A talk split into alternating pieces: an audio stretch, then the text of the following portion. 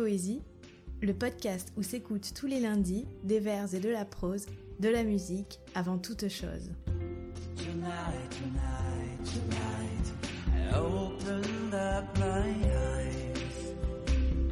Épisode 4 L'avenir de Guillaume Apollinaire. Si je mourrais sur le front là-bas de l'armée, tu pleurerais un jour, ô loup ma bien-aimée.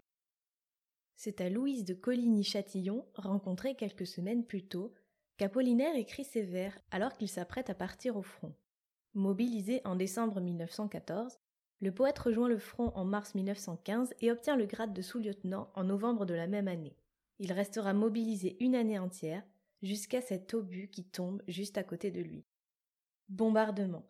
Je lisais à découvert au centre de ma section, je lisais le Mercure de France, à quatre heures, un 150 éclate à 20 mètres. Un éclat perce le casque et troue le crâne. Apollinaire est évacué, démobilisé et commence une longue convalescence. La guerre tient une place centrale dans l'œuvre d'Apollinaire qui, tout au long du conflit, produit une quantité importante de textes, lettres, poèmes sur sa tragique expérience. Mais son rapport à la guerre s'avère particulièrement complexe et ambigu. Certains ont pu lui reprocher d'avoir esthétisé la boucherie, d'avoir chanté avec insouciance la barbarie de la guerre, par exemple dans le poème intitulé L'adieu au cavalier, qui commence par ce fameux vers Ah Dieu, que la guerre est jolie avec ses chants, ses longs loisirs. Mais sa position est bien plus ambivalente. Certains poèmes peuvent laisser transparaître une forme d'innocence, car finalement la poésie est aussi une manière de transcender l'épreuve qu'il affronte. Cependant, de nombreux textes relatent sans emphase ni lyrisme la réalité de la vie quotidienne, d'autres encore apparaissent comme de sombres confidences sur la tragédie, la peur de ne pas en revenir et de perdre la femme aimée. Il ne faut pas oublier qu'à la guerre se superpose toujours chez Apollinaire le motif de l'amour.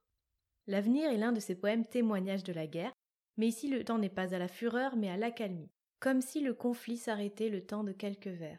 Entre douceur et mélancolie, l'avenir ne chante ni les bombes ni les morts, décrit avec simplicité l'attente et l'espoir. L'avenir, il ne faut pas y penser et à la fois le regarder bien en face, c'est la ligne d'horizon d'un futur encore possible. Soulevons la paille, regardons la neige, écrivons des lettres, attendons des ordres.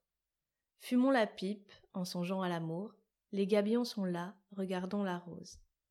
La fontaine n'a pas tari, pas plus que l'or de la paille ne s'éternit, regardons l'abeille, et ne songeons pas à l'avenir. Regardons nos mains, qui sont la neige, la rose et l'abeille, ainsi que l'avenir.